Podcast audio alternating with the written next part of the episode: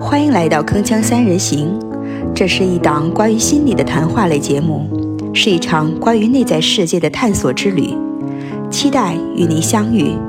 一起行走在成长的路上。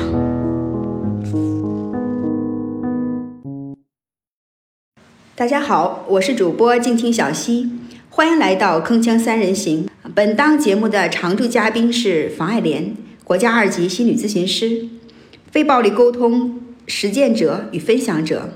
新气源心灵滋养中心创办者，擅长倾听陪伴、创伤疗愈、冲突调解。目前被当地一家知名医院邀请从事住院患者的心理援助工作。首期节目的客座嘉宾是中庸，国家二级心理咨询师、个人成长者，擅长从童话视角进行内在探索，目前从事老年心理健康的相关工作。欢迎两位老师的到来。好，听众朋友们，大家好。大家晚上好。那房老师是从事跟这个医院相关工作是吧？那呃我那在个，医院里工作，哦啊然后也在社会上做心理咨询。嗯，那您这个非暴力沟通的话，应该是在您的工作中有一个广泛的应用是吧？能跟就是我们听众朋友们先简单介绍一下吗？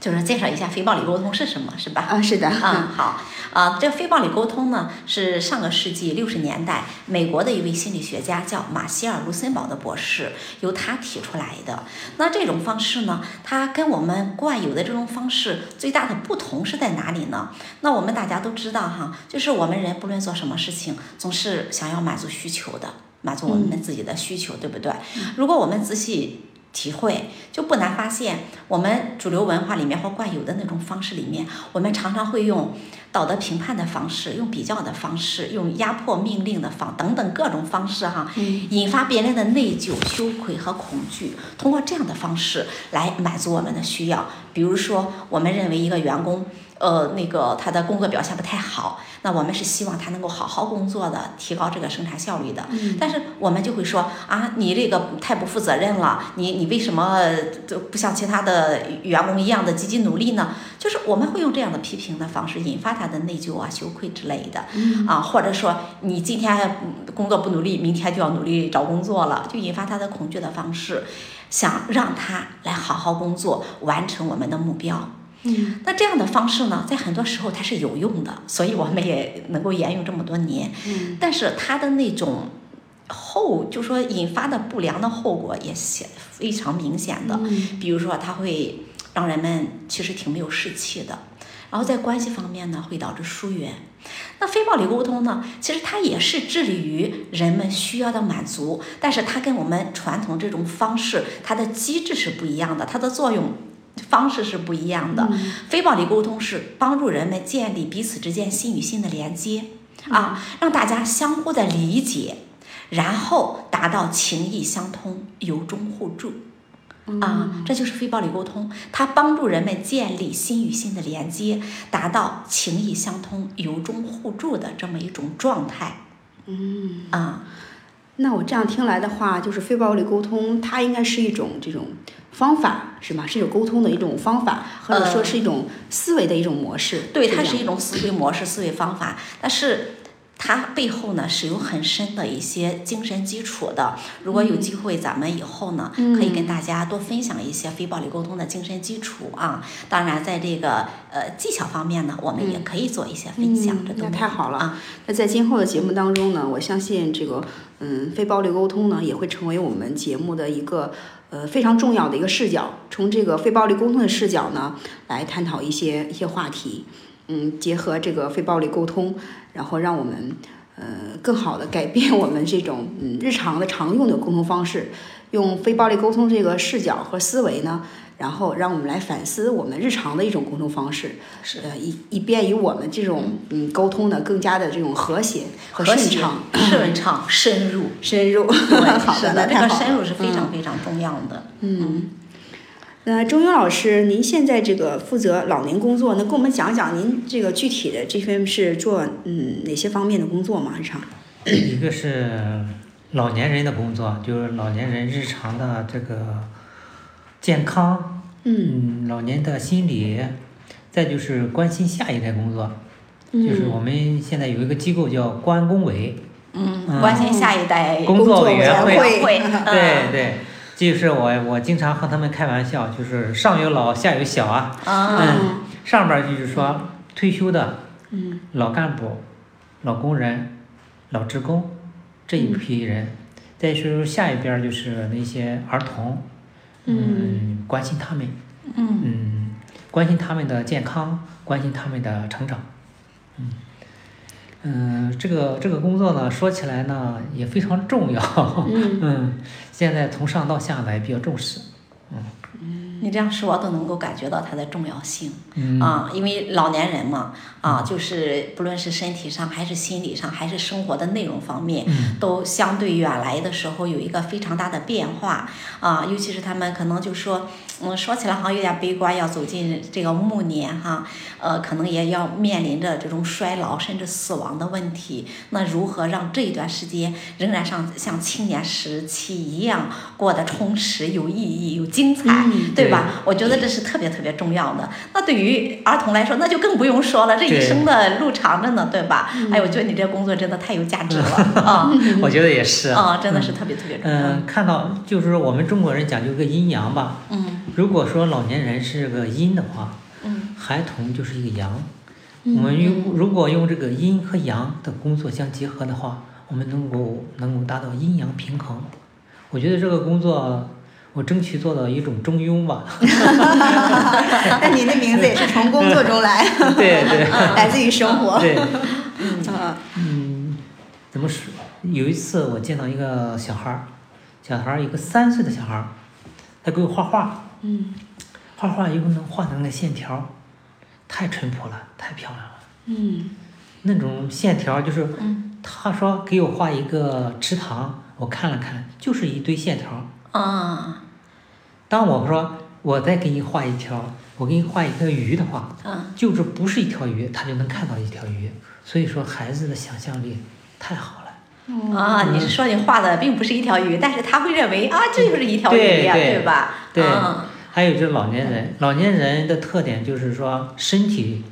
身体状况下降的非常厉害。嗯但是老年人是一个精神的财富，他们对以前的生活、以前的社会的，是一些社会、以前以前社会的生活方式，啊就有很好的记忆能力。他们一种活的载体。有时候我和他们交流起来以后，他能生龙活现的回忆起，嗯，五六十年代我们的嗯人文、环境、政治、历史各方面的东西，并且老年人因为他年龄大的原因，他的防御比较少，他会心更加的敞开是吗？比较敞开嗯比较坦诚。嗯就像房老师说的，我们这个非暴力沟通就是说和别人进行建立一种连接。嗯嗯，和这个老年人连接是非常容易的。嗯，呃，中国人喜欢说话含蓄，嗯让喜欢说弦外之音，嗯嗯嗯，明白让我们没法嗯没法正常的进行沟通，起码你能心领神会，嗯嗯嗯这样才能沟通。嗯嗯而这个老年人和儿童的话，啊他能和你直接的进行交流和沟通，哦嗯我觉得这是好处。啊嗯嗯，那就是小孩儿的话，他会因为就是比较天真，还没有那些复杂的一些思想，就是他会想到哪里，然后就说到哪里，对然后天性是什么就是什么，对，嗯，这是一个天然的一个状态。嗯那老年人呢，嗯，我理解会不会就说他，呃，经历了很多这种弦外之音，这种 所谓的这种很弯很绕的一些一些思维之后呢，就觉得，嗯，去朴纯真吧，嗯就是嗯，把这些东西都去掉了，然后就，嗯，就就就直接取出他的这种精华来。然后去去去交流，也不需要再去那么遮遮掩掩呀、然后是，嗯，就是那种伪装性啊也好啊，是就戴一些面具也好啊，可能他就是卸下来这个面具啊，卸下这个防卫啊，就是想把心真的是敞开、摊开给给人看，对，会是这样吗？举举个非常简单的例子，有一次走访一位老同志，我当时去以后我就说，在什么什么什么领导下或者关心照顾下怎么，嗯他说你不要说这样，他说别人别别的乡镇或者别的地方也这样做了，我当时懵了，我说嗯愣了一愣，我说对，是的。从那以后，我对着老同志就是真诚，比较真诚。我就说嗯有一说一，我是这样想的，你看怎么办？我请教的方式，嗯他们就非常能够接受，嗯因为他们经历过嗯的，你说弯弯绕，嗯或者是经历过一些嗯嗯那个弦外之音，嗯他们都会。嗯所以说，我觉得如果是真诚的话，嗯他们也会真诚。嗯，对，好像就是他们已经呃非常具备那种透过现象看到本质的那种能力了。嗯对啊，所以表面上的那些东西，他能看哦透。对，都拨拨开就可以了，对直接切入到本真的。那那是不是就是说，如果是从非暴力沟通的角度来讲，那么他们在年轻的时候，他们内在的需求，比如说他需要更多支持啊。嗯年轻的时候，别人被对他比较比较尊重、比较敬重嗯，然后老年的时候呢，可能需要更多的是一个嗯尊重，嗯，这需需要的真诚，嗯嗯嗯、真诚来对待，就是他们的需要是不是嗯不太一样，所以说也导致了这种他们表现的一种变化。呃，我想就是说，呃，需要可能我们从始至终都会有哈，嗯可能在不同的年龄阶段呢，对于哪一类的需要嗯更迫切，或者说更加重要，可能是会有一些关系。但是刚才中庸说到的这种现象，就是说对于尊重，嗯、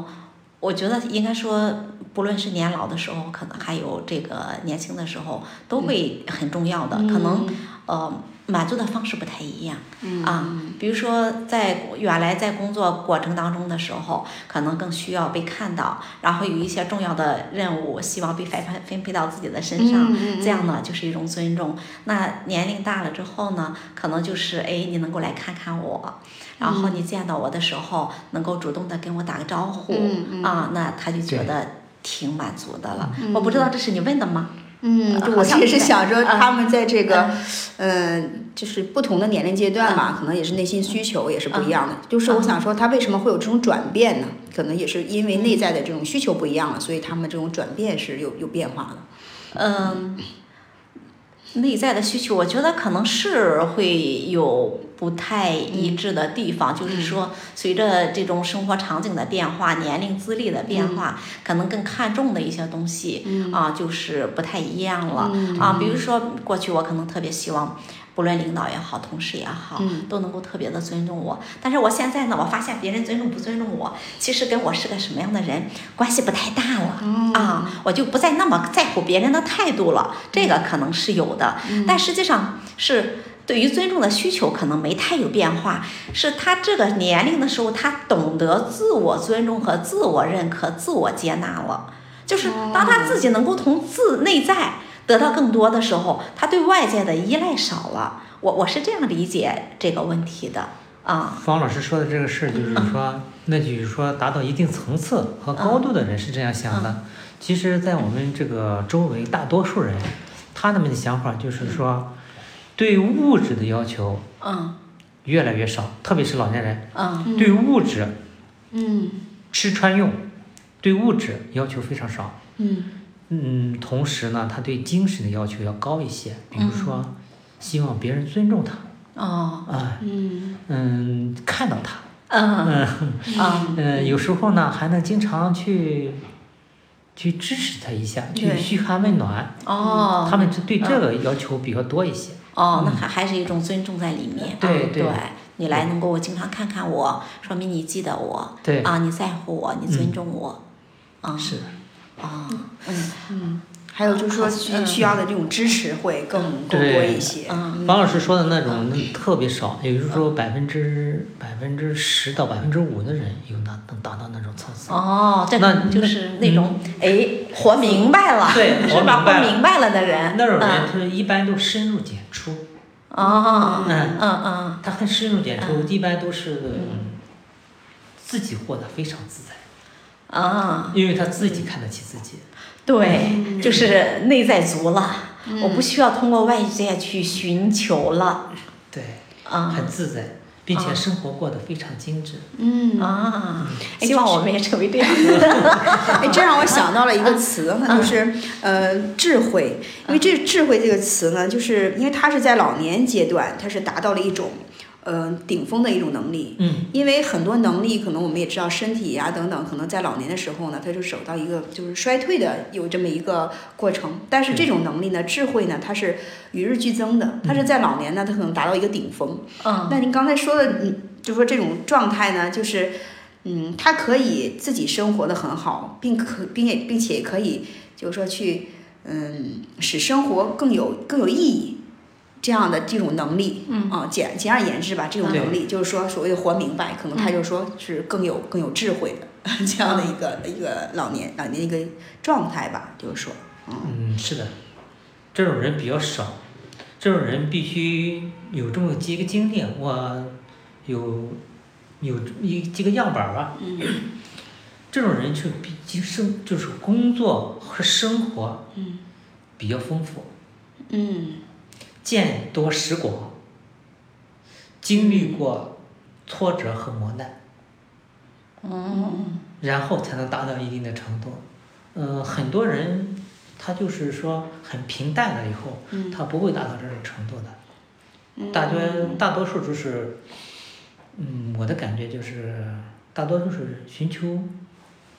别人对他的支持、帮助、支尊重，仅此而已。那可不可以这样理解？就是说，如果达到一定的这种智慧程度的话，他可能对外界的需求就会少一些，然后对自自我就会满足多一些，甚至就是说还可以为社会、为他人做一些贡献。当然，就是说，如果是这种所谓那种智慧，就是嗯，或者是领悟没有达到一定程度的时候，他可能就需要索取多一些，就对需要别人更加为他做的事情多一这些。种人一个特点就是说，你不问他不说。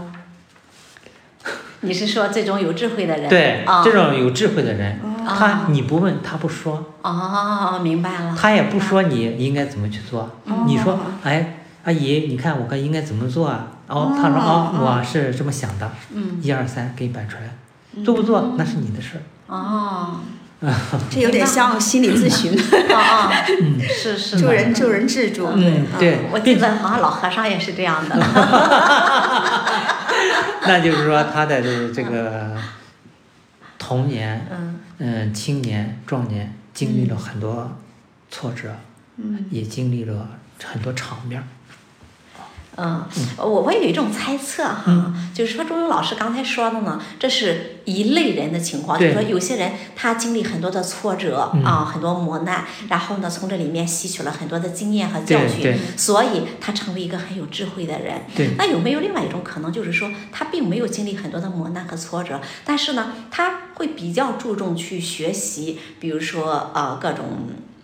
呃宗教也好，哲学也好哈，或者说心灵成长做也自我好成长啊，对，做一些自我成长，是不是也能够同样的达到这么一种比较的有智慧的状态？对，这种嗯人就是不自，就是对自己不满意的那种人，就说哎 我，我觉得好像是缺点什么东西，嗯，他寻求的那种人，能够达到这种层次。啊，嗯嗯，如果不寻求，觉得啊这挺好的，嗯那一般那种除非是天生嗯非常有智慧的人，嗯啊，那种人其实我发现还有一些人吧，嗯他自己呃生活的状态也不太好啊，就天天家里头鸡飞狗跳的、嗯啊，自己也很难受啊。然后呢，他自己也觉着不好，也不满意，嗯但是他一直到年老，他都处在一个埋怨别人、埋怨社会的一个状态里面，嗯就没有反思过。我感觉 到，没活明白。啊， 对对对，我听灵活你这样明白才 这样说吧，我就 没觉活明得，白，但是我猜测，可能说这种人，他就是啊，嗯，有可能是不相信会变得更好。嗯，这与人这个，嗯，这个生活经历、生活环境很有关系。嗯再就是说，他经历的很多事情，可能就是说，嗯，不可能改变现状，只能换环境改变他。你嗯你是说他没有勇气，或者说没有能力去改变现状？对，啊，只能说被动的等待着环境有所改变的时候，那我再去改变，是不是？不是，我啊是说，这种人他一个特点就是说喜欢从众，但哦这是其嗯一，其啊哦二呢，他喜欢那种自己的那种熟悉的环境，嗯如果一旦哦改变，他会产生一种恐惧，这种恐惧嗯是让他一种一种不安就全不感。嗯安全感，啊啊没法操纵感。其实老年人最大的特点，心理特点还有一个特点就是掌控感，嗯哦掌控感生活要有掌控感。对嗯他对嗯一草一木、环境、人的掌控感，哪怕被人掌控，他也是觉得安全的。哦，被掌控他熟悉的对，啊，他即使被掌控嗯，他也觉得舒服，他因为他熟悉。对我有个东西抓着。对对对，那我年轻的时候一直是这样过的，然后嗯所以对到对老对，他了，这样你看这样结是果很正常。虽然解决不了，但是我的生活就是这样的。你虽然看着痛痛苦，但是他觉得，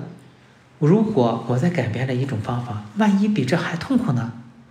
嗯他不会对，想并且这种这种痛苦我比较熟悉啊，嗯痛苦几分钟，痛苦几天，我知道呀。嗯，嗯，明白。其实你这样说，我就想到，呃，其实，在年轻人里面，这种状况好像也是挺普遍 的啊。对对对就是他他在一个很糟糕的关系里面，但是呢，就是不寻求改变。嗯啊，我想可能也是因为，虽然我很痛苦，但是我对这个痛苦是熟悉的。嗯啊，我觉得我能够忍受得了。嗯啊，要变化我还不知道怎么样呢。嗯，对，啊、其实说到这里啊，我也突然想到，虽然咱们今天主要谈嗯老年人哈，但是我 也是联想到我们作为年轻人哈，嗯是不是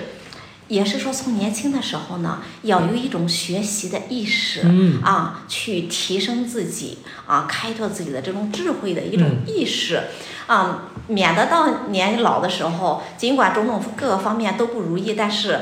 啊，还在那个地方畏畏缩缩的过着不得不过的生活，嗯是不是？啊、方老师说的非常 对，人一定要为自己留留出一个空间来，作为，比如说你到五十了，你考虑十年以后、二十年以后的事情。嗯 一旦你为自己做好准备的时候，你就没有恐惧，没有忧 患。哇！我听到周云老师这样说，我立马就想，嗯，我得要好好锻炼身体。 啊、我想哎我第一个想到的也是身体。这只是一方面儿，嗯这只是一方方面嗯面儿。比如说，我要什么样的环境，嗯，居住环境、哦，生活环境、嗯人文环境。举个非常简单的例子，当你七十岁以上以后，你会发现一个问题：你的腿脚不灵便了不。灵便了。嗯，如果你在爬楼梯的时候，这对你的生活造成很大的伤害。就落不着晒太阳了。对我，我接触到一个老同志，嗯，杰瑞老同志他住二楼，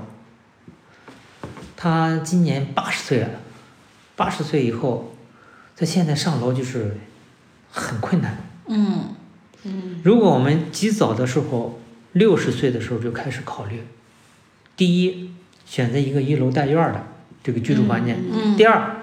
电梯房，嗯嗯这样为自己的生活奠定一个好的基础。嗯，未雨绸缪是嗯吗？未雨绸缪，这是一个。再就是说，选择一个好的邻居也非常重要。嗯，哎，你看是吧？对，到时候相互有个照应啊。，对，很嗯，好，也是一种社会支持系统。对对对，是的，对是是的嗯，是哎的呀，说的嗯太对了，我觉得我今天晚上回去得考虑考虑啊，我是否去把现在的房子 卖掉？你家不是有电梯的吗？ 非常有电必梯，要，但是没院子。非常有必要。啊那个最好有院子，没院子呢，咱们有个电嗯有个电梯房也可以啊对。 嗯有个院子的好处就是说，我们能够和自然能够亲密的接触。嗯，是的。这个，因为春夏秋冬四季，我们最接触最多的，如果我们到公园儿，有可能不方便。如果我们有自己一个小花园儿的话，种菜啊，或者是看看虫子啊，看看蚯蚓啊，嗯这样的话能够很很自然的有自己的那种环境，嗯并且呢也也比较环保，比较生态，自己种的菜啊，也锻炼了身体啊，并且一关门儿自己的一个空间。嗯就是说，出接触大自然，进到自己的一个世界里。嗯哇，太棒 了！我我觉得真的是需要考虑。我觉得刚才周勇老师提到的，就是说我们要未雨绸缪，我们要考虑一下，哎，我七十岁的时候可能是什么状态，八十岁是什么状态，我想要拥有一个怎样的生活？对哎，我感觉真的是特别值得去思考这些事情嗯啊！你到那个时候啊，我想要一个怎样的人际关系对啊，对吧？啊，我觉得这也是我个们今天应该探讨这个主题的意义所在哈。嗯，如果没有这样一个，就是说，嗯。大家要给大家定一个主题，要去讨论这个的话，可能是很少人去想到，哎呀，我老的时候会怎么样？很多人可能不太愿意去想，也不知道到底会发生什么。对，就跟我平常有的时候会看到一些人在跳广场舞，然后，嗯，我我我再年轻一点的时候，我就会想，哎，我老的时候我才不会去做这个事情， 我不要去跳广场舞。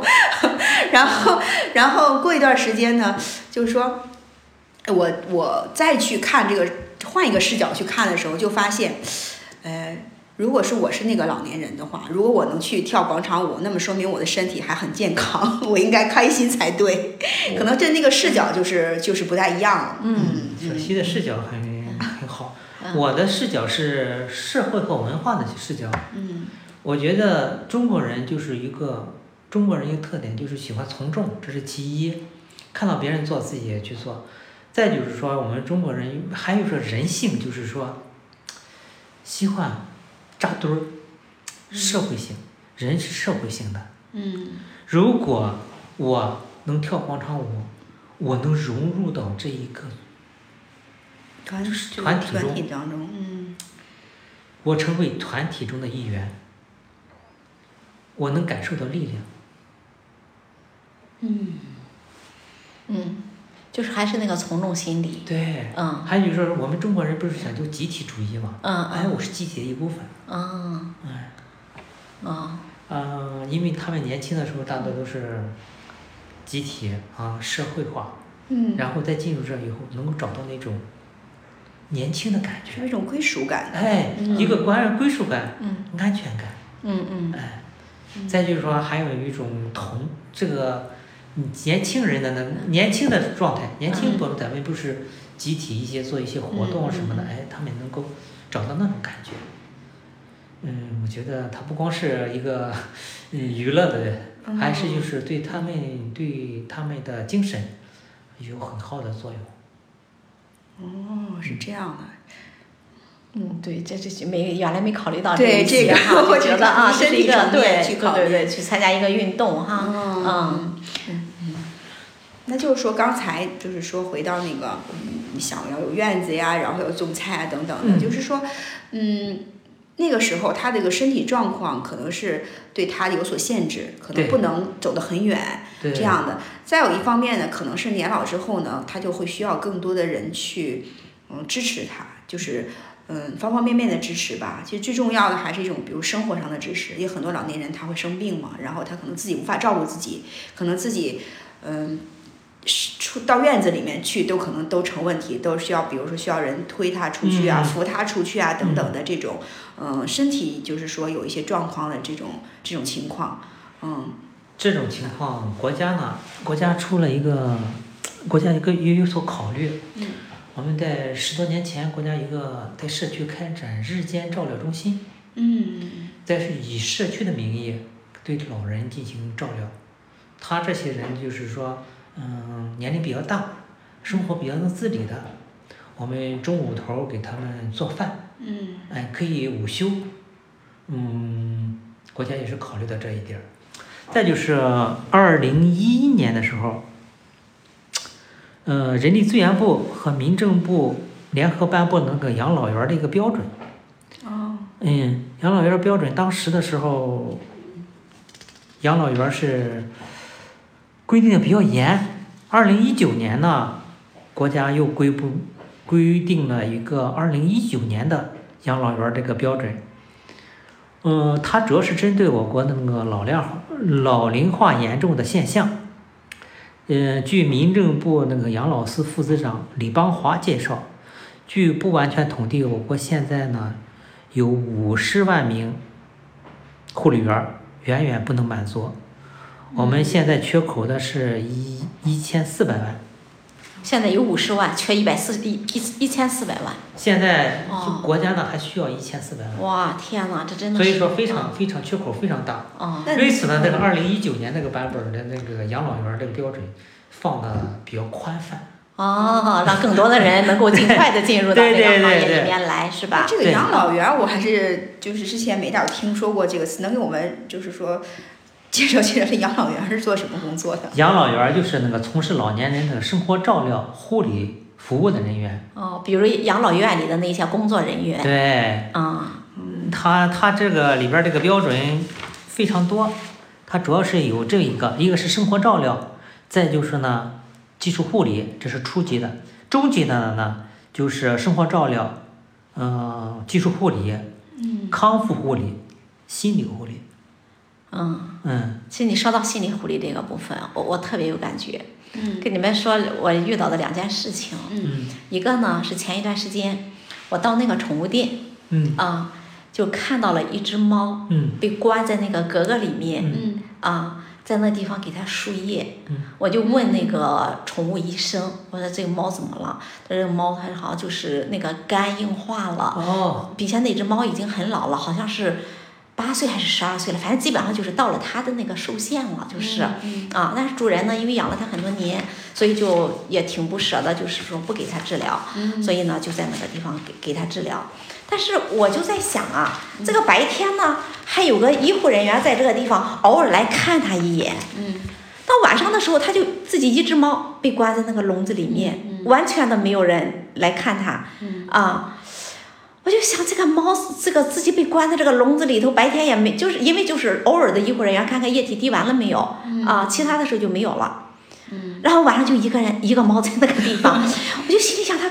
他心里有多么的孤独啊，多么的痛苦。你你说这点，我就想到一个老人，嗯一个老人呢，他是老年痴呆，嗯老年痴呆以后他容易走丢了，嗯容易走丢了以后，他家里人没办法就把他锁起来，锁在屋里。嗯也是他自己在屋里，当然了，对吧？自己在屋嗯里，有时候他叫啊，嗯他就是喊人，我嗯要出去怎么着？哦但是他有时候就是嗯他孩子不敢放出去啊，嗯，如果放出去以后走丢了，他不知道对对在哪对，地方是是的，是这样子，嗯那就是说，他虽然得了这种，就是说咱现在说的叫阿尔海斯哈，对啊就是呃阿尔茨海默阿尔茨海默，然后那个，那他有的时候还是有一个清醒的意识，是吧？对，啊我觉得人可能就说最基本的那些需求还还是有的。我刚才说不是我经历了两件事情嘛，另外一件事情呢就是人了，嗯啊，就是有一次我去一个养老院里面看，就是上去一看，那个每个房间的门口都有一两个轮椅，一两个轮椅上都坐着一个人，就是大家都是在那地方有点木呆呆的那种状态，彼此之间也不交流，那个工作人员也也可能也顾不上跟他们交流，就在那忙来忙去的哈。就然后我们经过一个房间的门口的时候，就有一个人就老伸手来抓我们，因为我当时呢，我只是去参观啊，我也没有能够停下来去跟他看他是怎么回事儿。当我回来的时候，他又伸手来抓我们。嗯其实我就有一种猜测啊，尽管他的智力不是特别的正常了，但是他内心里头想要跟人有交流嗯的那种渴望，它是存在的，就是说，人即使是在意识不是特别清晰清晰的情况下，内心的那种最基本的那种渴望，它仍然会有的对，啊。所以当时我看到这一幕之后啊，我就特别的触动，然后我就回来跟我同伴说，我说我们要做一种培训哈，培养培训啥呢？培训高级保姆。这高级保姆除了那些日常的照料之外，特别要增加的一部分就是同理心的培育这个部分、啊，就是让人们真的能够有一个同理心啊，在这个养育呃陪护这些老人的时候，能够体会到老人内心里真正想要的是什么，然后能够给到他们。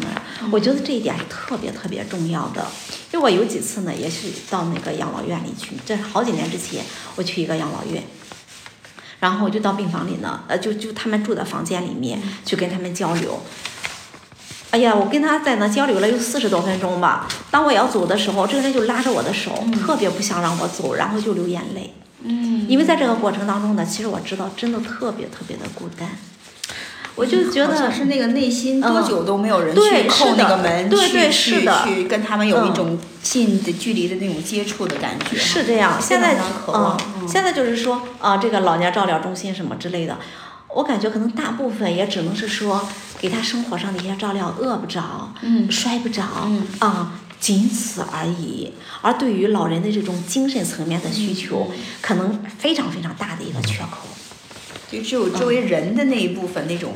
这个精神方面嗯对的、对情精感神方面的这种对心理方面的这种嗯需需求的话，可能是满足的是不够的。呃应该说是非常非常的不够。嗯由于咱们的国家这个对这个养老产业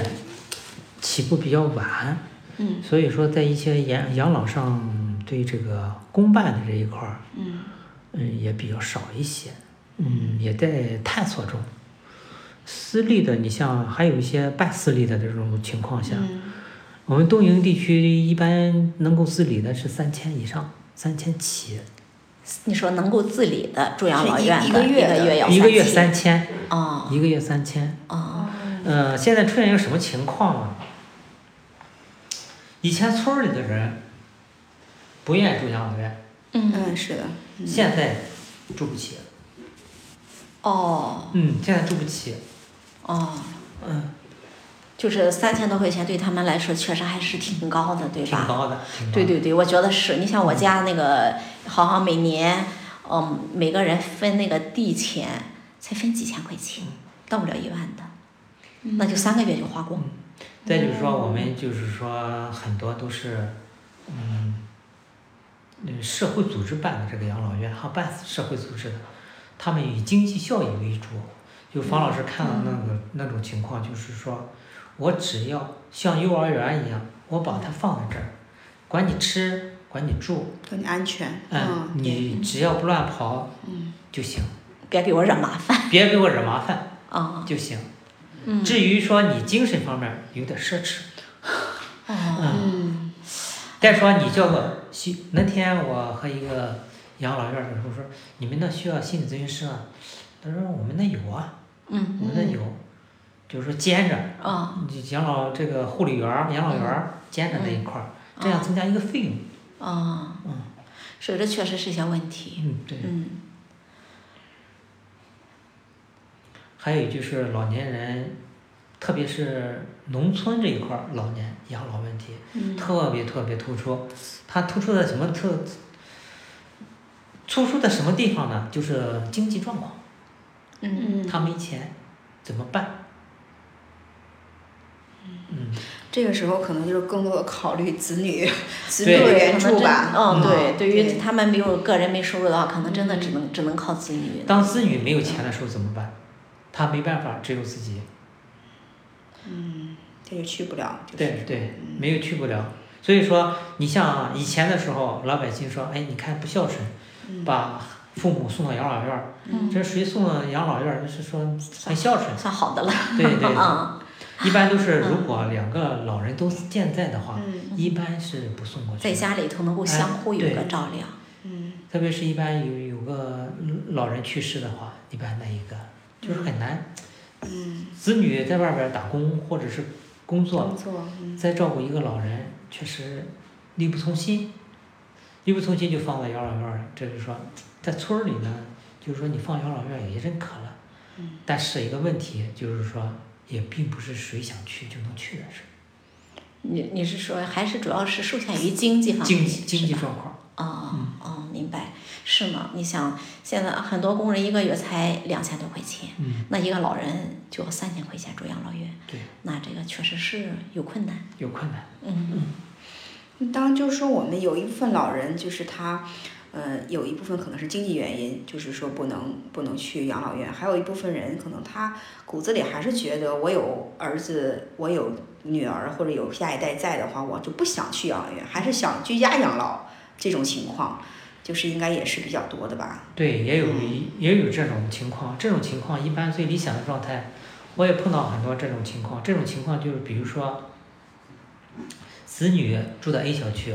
他们就不喜欢在 A 小区一楼嗯租个房子，租个房子或买个房子，嗯父母呢把父母接过来在那，嗯这样住呢得比较就近在一个小区里嗯嗯照顾也比较方便。对嗯，对，这样也是一种方对，式这也是我听过比较啊。嗯可行的、可参考性挺挺大的一个方呃一个策略吧。嗯其实最好的方式就是居家养老，为什么呢？就是说，我刚才还是说的那一个点，就是说老年人喜欢掌控感，嗯它的环境它熟悉，在那个嗯对环境里面，他喜欢掌控，也就是说他那个人熟悉。嗯，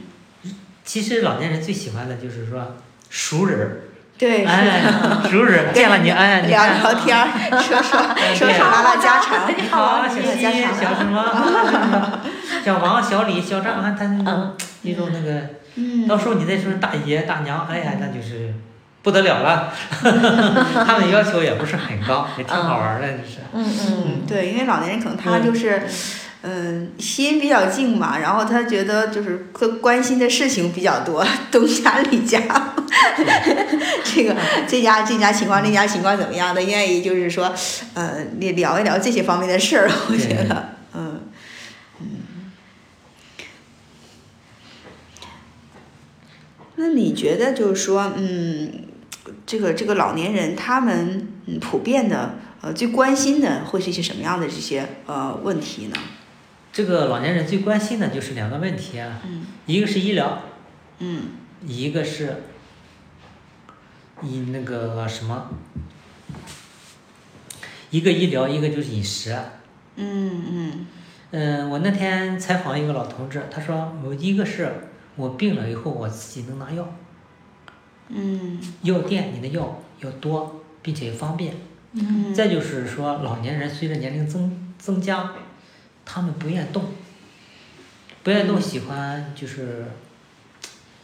嗯，到附近的附近的食堂啊，或者是有时有什么吃随便买点儿吃，哦，就可以吃，哦不用自对对己去对，不用去做，饭，嗯，他们希望就是说在附近有个食堂啊，或者一个小吃店儿，哦就干净卫生，这嗯样吃完了以后回家睡觉，最好是那样。他嗯们哦嗯关心这两个。哦，看来真是咱不到那个时候就想不到这些事情哈对。我嗯哦我我觉得他们会不会就是对自己的这种健康也非常的关注呢？非常的在意这个健康的情况，可能比年轻人家年轻人的话关注健康更多一些吧，有和很有养一生啊等等的。嗯有一部分人非常关注自己的健康，嗯嗯，其实还有一部分人，嗯，他们不舍得，也不想去维护自己的那种健康，他们就是，嗯，嗯，你可能觉得奇怪是吧？是的，嗯哎，有一大部分是人是他这样的，他有一部，他只要是退休以后，他的钱一般是不动，这个钱干什么用呢？一般是第一，买药吃，留着买药买药，哦买药。一般他们年龄大了以后，有些常备药，他们可能就陆陆续续的增加药的含量嗯，或药的数量，这是其一。嗯其二，以备后事之需，比如说，百年之后怎么办？大病怎么办？嗯他们留一部分资金放这儿，第三部分资金放哪儿？就是放给孩子。我看嗯攒点钱，嗯是不是能够孩子，就一般下一代、下一代、第第三代，哎，是不是能给他添点东西？啊哦哎，给他们嗯买点衣服啊，嗯，给点零花钱啊，他想这样。哇，好无私呀，感觉他哎我这这嗯这这种情况的嗯比较多一些。你比如说买保健品的那种，嗯也有，也也有，那不是很多。嗯，有买保健品啊，过度医疗啊，还有就是说把自己身体看得很重啊，也有一部分，哦，但是占少数的不是很多。那我说的这一种是占大多数，哦比如说溜溜弯儿啊，然后呢就是把钱控制了，一般就是买自己的药，哦买药，再就是说买重大疾病的时候自己不让孩子们为难。嗯嗯嗯嗯再就是百年以后，这个一些留点钱给孩子们。哦再就是说，基本上，就是说手头有点钱，就是说给孙子啊、孙女啊、外甥啊、外甥这样给他们。这样呢，就是说，怎么说呢？有一种有一种价值感。嗯。嗯，我觉 得那这样是不是就是说，这个他也希望，嗯、就是他的下一代或者下一代下一代经常去看望他呀，经常去，对呀这样的时候可以买些对呀、好东西啊，对呀、你 看给孩子们，对，对，可以为他们多做多做一些事情，然后也希望也渴望他们多跟自己去连接。啊，能够为这个下一代能够做一些事儿，让这下一代觉着啊，我是有用的，嗯嗯，还是不力所是一个累赘。力所能及的想去去为他们多做一些事情。对对嗯哇，我觉得钟钟老师说到这一些，对我还是挺有触动的，好像嗯也对我有一些启发。嗯就是我看到他们这样做，我好像可能或许我没到那个年龄，嗯体会不到他们的感觉哈、我心里想的是，哦，我不能这样 做。啊，嗯我我觉得我要用钱来看看怎么样让当下的我变得更健康，嗯而不是等着。不健康之后去买更多的药。对，所以说就是我们年龄不一样，可能对，这可视真角也的不真的一是这样子的对，哈啊。然后我我还好像比较关心的一个问题就是，死亡是怎么回事儿？其实我现在就比较关心死亡是怎么回事儿，嗯 哦特别想明白嗯啊、到底是怎么回事儿，因为我觉得现在对死亡完全是无知的嗯啊、所以我我觉得我现在是比较关心一个就是说，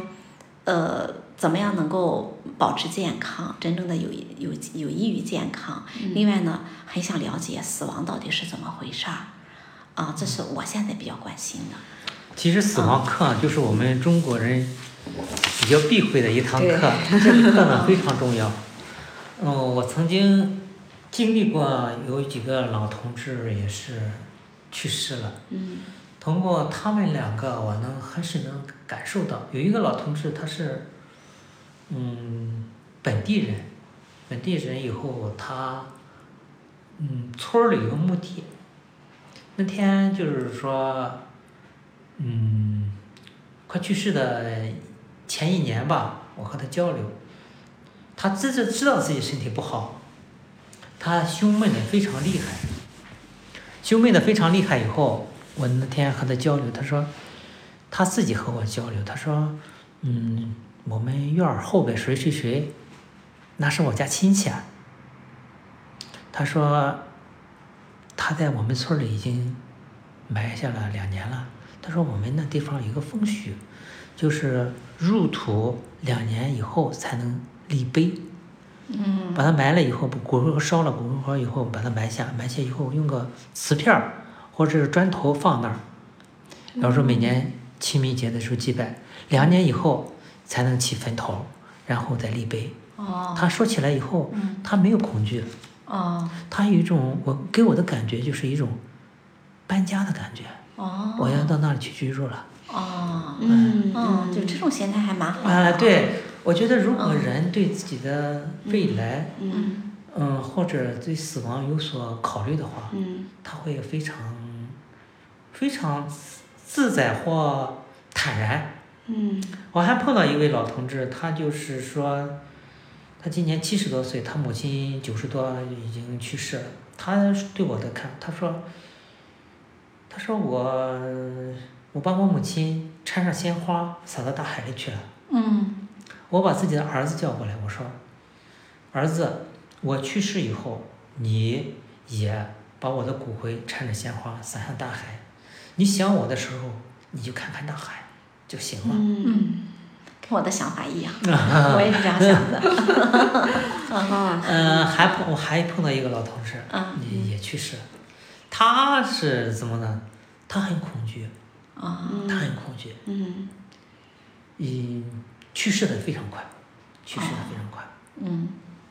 当时也是，我去我到过他家，到过他家以后，他的腿，当时一，嗯当时我见他以后，他的腿都颤抖，嗯害怕，是因为想到死亡他想而到死颤亡，抖他没想好啊怎么面对死亡，嗯嗯很恐惧，啊其实我觉得，就是即使之前你想了很多，如果真正到那个事情要发生的时候，可能，嗯，跟今天想的也会有所不同。不，是人一旦想到我嗯死后怎么做的时候，嗯，他就没有恐惧了。不会恐惧。嗯，当时我就说的那个嗯有墓地的那个老同志，他就很坦然，他说：“哎，我我那都准备好了，嗯嗯，都准备好了。嗯，”这嗯也就是说，古代，你比如说在古代嗯买棺材，嗯嗯就说以前的时候咱们没火化之前的时候买棺材对，哎，我们有棺材，嗯有老头，一个老老头儿，一个老太太，人家我家有个棺材，嗯我听说一个笑话似的，就是说，有个人，一个老太太，嗯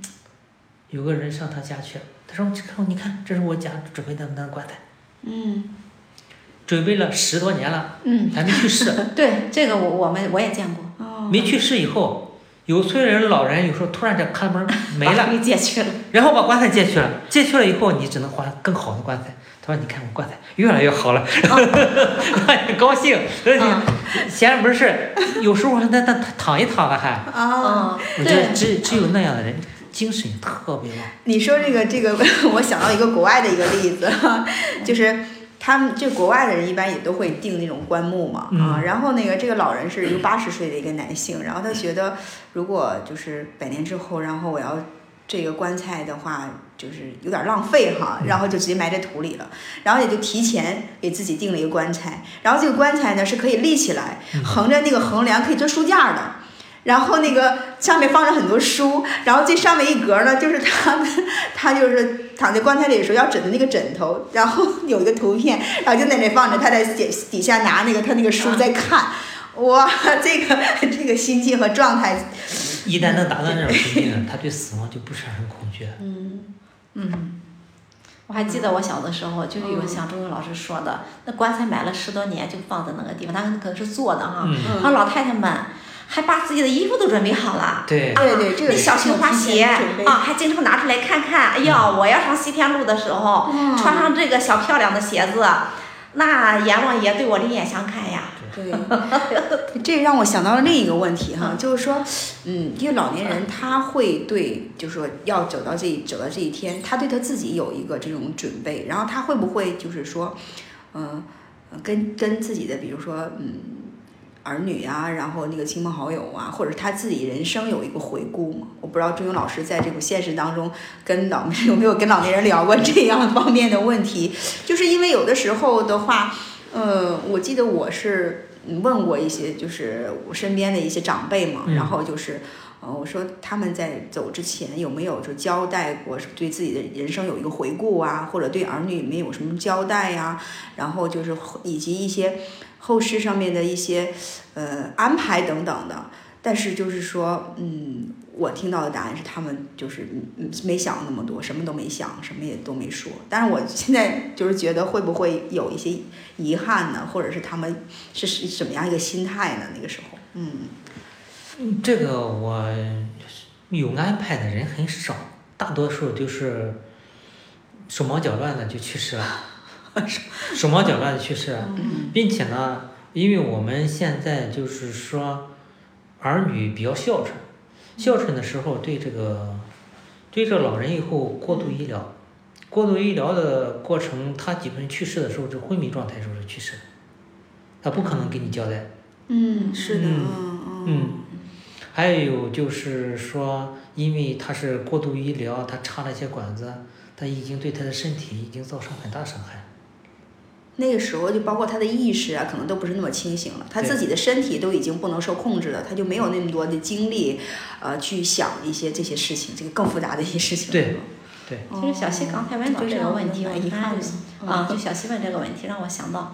就是有些人可能他会有一点交代，但嗯是就是咱们直直观上的一个了解，似乎更多的就是对于财产如何分配这个方面，嗯可能会有一些交代啊，像那种比较富有的人家，而对于其他的。嗯，因为刚才你问这个问题的时候呢，我会想到什么呢？就是我们人生当中可能会有很多的呃情感方面的呀、嗯人际方面的呀，对还有是的嗯自己心愿方面的一些东西哈、或者说一些宝贵的人生经验、啊，就就这其实这嗯些对对蛮自己多人的。生的一种哎，总结对对，嗯就是蛮多的啊，就说在这个方面，会不会去跟儿女去谈一谈对对啊？我这一生啊经历了一些怎样的事儿，然后有一些什么样的感受，有一些什么样的经验、嗯啊，愿意传递给子女，然后还有一些什么样的心愿啊，嗯希望能够得到实现。似乎在对这个方面。可能会少一些，因为我觉得不论是从电视、电影作品里面，还是这个文学作品里面，嗯这个内容都会比较少。嗯，房老师说的这个事确实，嗯在现实生活中特别少。嗯最近一个网网络上有一个事情，就是说有一个呃一对老人，嗯把孩子特别优秀，都出国留学了，留学以后在海外定居，他去世了以后，嗯，他就没回来，没回来以后，通过网上把自己这个父母的房子卖了，卖了以后，那个房主呢非常认真，就是把他的这个房子东西收了收，其中很多就是说孩子的这个，就是说那个孩子的那种成长经历、图片儿、老人的心得和心理路程，嗯，都有一一摞儿。哦，他说问那个他子女，他说你看给你邮过去啊，还是怎么着？他不要你，你看你自己处理吧。哦，听到这个故事，我感觉有一些伤心。嗯嗯，就你是是说，呃，就是呃父母去世的时候，这个孩子在海外没有对回来，对然后那个别当他的这个朋友帮他整理好这个东西，父母的东西，所谓的遗物的时候，嗯想给他的时候，他也没有就是说想去对呃触碰这些东西，对是吗？嗯他把那个房子卖了，然后那个房东、房主、哦就新的房主，新房主给他收收了收东西，你看，嗯，他父母把他这个成长经历啊、图片儿啊，还有心得哦跟啊，他相关的一些嗯东西，对，他说嗯你看你这怎么？他说你看着随便。呃其实对他来说就是很不在意的一些对东西。嗯或许也许我们老人非常在意的东西，对在孩子身边儿可能是不是很重要？也许是房老师说的，我们现在是经济社会嘛，大家都关心财产怎么分配。嗯嗯，至于别的嘛，嗯，好像是不是很很那么在乎？但是在我看来的话，我觉得这些东西可能是比这个金钱更宝贵的一些是的东西是。嗯，不管是什么原因哈、就是这个孩子在父母就是走的时候他没有回来，肯定有他个人的一些原因，也有也可能是他不愿意触碰这这块儿的回忆。这这这是这是我们不得而知。但是就单纯的说这些东西的话，那我相信这个，嗯，父母在给他积累这些东西的时候，一定是带着爱的。是的，是的，也就是说，父母那种爱，也得需要 子女的认可和接纳。嗯，也是那种需要同频才能 才能才能通得上，是吧？嗯，对，其实我是在体会，就说作为这个子女，为什么对这个部分嗯这样好像看得这么淡漠啊？嗯我想或许是工作太忙，或者说自己的这种关注点还是在于经济方面，而对于这些东西真的不在乎了。我觉得现在很多人是这样的，就是价值太单一了，我只想挣到钱，好像其他的东西都会忽略。或许有一天嗯他会突然意识到，嗯错过了很多很宝贵的东西。我相信这些东西是人们内心深处的啊，他永远不会说真正的不需要的，嗯，只是在某一个阶段，我的关注点在哪他个地认方为这些东西忽不略了重要，对但不代表这些东西真的这不代表真的不重要。要，对他认为不重要，也不见得认为他自己内心深处也真的认为不重要。我觉得嗯很多时候人们就是关注点过于集中在某一个地方，那种太强烈的时候，会忽略掉嗯，内心深处的一些东西的，是忽略掉了，啊、不不代表它不代表存在不，存在，不代表它对不不需代表要，不不代表它存在不重要，只对是他没有看到那部分。对对，对，是的，是这样，嗯，我觉得这块儿还是蛮触动的。对我也觉得真的是这是一个， 对，因为这个，嗯，因为我现在也是母亲嘛，我现在每天也给我的宝宝记、嗯记这个日日嗯日记嘛，就是嗯每天都会记，就嗯记了一记了几百天，我觉得还会去记下去。嗯就是，嗯，不管以后会怎么样，但是就是在我每天记录他成长的这个过程啊，每天变化这个瞬间呢、嗯我觉得真的都是充，就是充满了满满的这种爱在里面，然后很多的这种真情实感，这种真实的东西，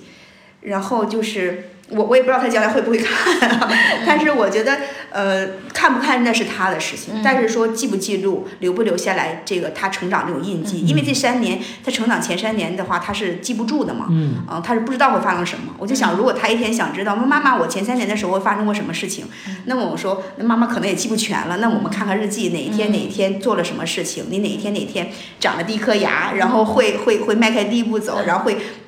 会抬头，然后怎么样都特别可爱的瞬间，然后把它记下来，然后共同去回忆。但是不管就是说他的这种态度怎么样，就是说我当时记的日记的时候，都是充满了这种爱心，满满的对孩子的爱，以及对孩子的爱，然后扩展到对身边的人呐、对这个世界，甚至是对这个社会的爱。我觉得，呃，从通过这件事情对我来说，我自己的受益都是都是特别特别的大的。嗯，我前两天在整理东西的时候，嗯突然发现我女儿给我画的画，嗯啊，还上面还还写着字儿啊，就是我三十岁生日的时候嗯，她给我画了一匹小马啊，然后下面就写着“祝妈妈快乐”之类嗯的啊。其实那幅画可能当时没有保存好哈，就有点被水淹了的那种感嗯觉，所以那个都都有点阴出来了。但是我看到之后，我真的就是如获至宝。嗯我就把它给放放起来了，收起来了。我觉得它对我来说，可能真的是无价之宝。嗯啊、其他任何能够买得到的东西，那都没有办法跟这个东西相比。是的。啊、这是我刚才为什么我觉得，哎，他这一对父母给他留这些东西，其实还是最珍贵的、最宝贵的，因为他呃嗯不仅带着爱，因为他还有一份这种真诚、一种真实的东西，一种记录。你想，谁会为你保存你的这种真实的这种东西的？我觉得可能除了父母，不会有其他人了吧。嗯其实有时候可能是我们的一厢情愿吧。嗯对我也是在体会是一厢情愿。嗯，你比如说，你比如说这一这一代老年人，他们因为经历过生活困难，嗯所以说他们对这个金钱、物质比较关注，因为他们经历过匮乏，对，所以说他们认为送给子女最好的东西就是金钱，嗯就是一留下一笔财富让孩子来继承，这是他们的认为。我们这一代有可能就是说，除了嗯物质，还有精神方面，嗯，可能一代越来越好吧。 对我现在我就觉得，我只要把自己的身体搞好，别给子女添麻烦啊，就我觉得就可以了。嗯因为我感觉他们的这种经济条件一定比我们这一代人强很多。嗯，啊、所以我觉得没有在经济上想着要怎样给他留对，什么。但是但是嗯刚才朱老师说的，让我觉得又又有一些 反思，就是嗯因为有的时候就是跟父母在一起嘛，然后他们就觉得，哎呦，你要节省一点儿，别别花花。别花那么多钱买一些什么，呃，什么东西都买啊什么，但我觉得那东西是很重要的，我很需要的。那他们就觉得，嗯、你就不需要那么买那么多的一些东西什么的，嗯，然后就是特别的节省，尤其是对自己，对自己特别的节省，然后觉得哎，我不需要，我有有穿的，我有用的，我我什么也不需要。然后我就想，咱们现在不是铺张浪费，但是可以穿的更好一点，更舒服一点，然后穿的更你更你可以。用这个更多的钱买你更喜欢的东西，我觉得这也是一种你拥有这个钱的一种价值所在嘛。嗯嗯但是可能他们不会不会从我这个角度去理解，所以说有时候我们也会有一种这种矛盾。但刚才听了钟英老师讲的，我就更加能理解他们，因为因为我们出出生的年代不一样，因为对可能我们这个像八零后啊，从小就是衣食无忧的，基本上就不会考虑，就是就是不会很体会过金钱很匮乏的这么一种嗯人生体验。但是父母可能不一样，他们要为了钱去奔波，然后去。养孩子也也就是说要花啊好多好多好多好多这种钱，然后留下一点钱的话，哎给孩子用吧，然后给给给孩子买点什么，然后就是有这种心态，所以说他们把钱的这种重要性看的可能就是说比甚至比这种嗯所谓的这种嗯精神方面的东西看得更重要。他们只不是不在意精神方面的这个这方面东西，而是他没有那么多精力，他赚钱呐、养儿女呀、供吃供喝已经很辛苦了，然后他就没有那么多精力去可能关注儿女的精神方面的一些一些一些东西。所以说，这也是我们值得深思的一个问题。嗯，可以是让我们从更多的角度来来理解父母。是啊，那钟宇老师，看看，嗯，你这边还有更多的想跟我们就是嗯探讨的这个老年人这种话题吗？其实我觉得这个话题还是蛮多的。老年老年人这个话对题对对嗯确实是一个一个非常庞大的一个话题。我呢，就是说从这个从这个从我的工作角度来说啊，嗯我觉得嗯呼吁吧，这个、这个社会上关注这个老年群体。嗯嗯同时呢，我觉得如果有可能的话，嗯建议那个各地党委政府能够成立一个老老年办。嗯这个老年办呢，有那个党建办、嗯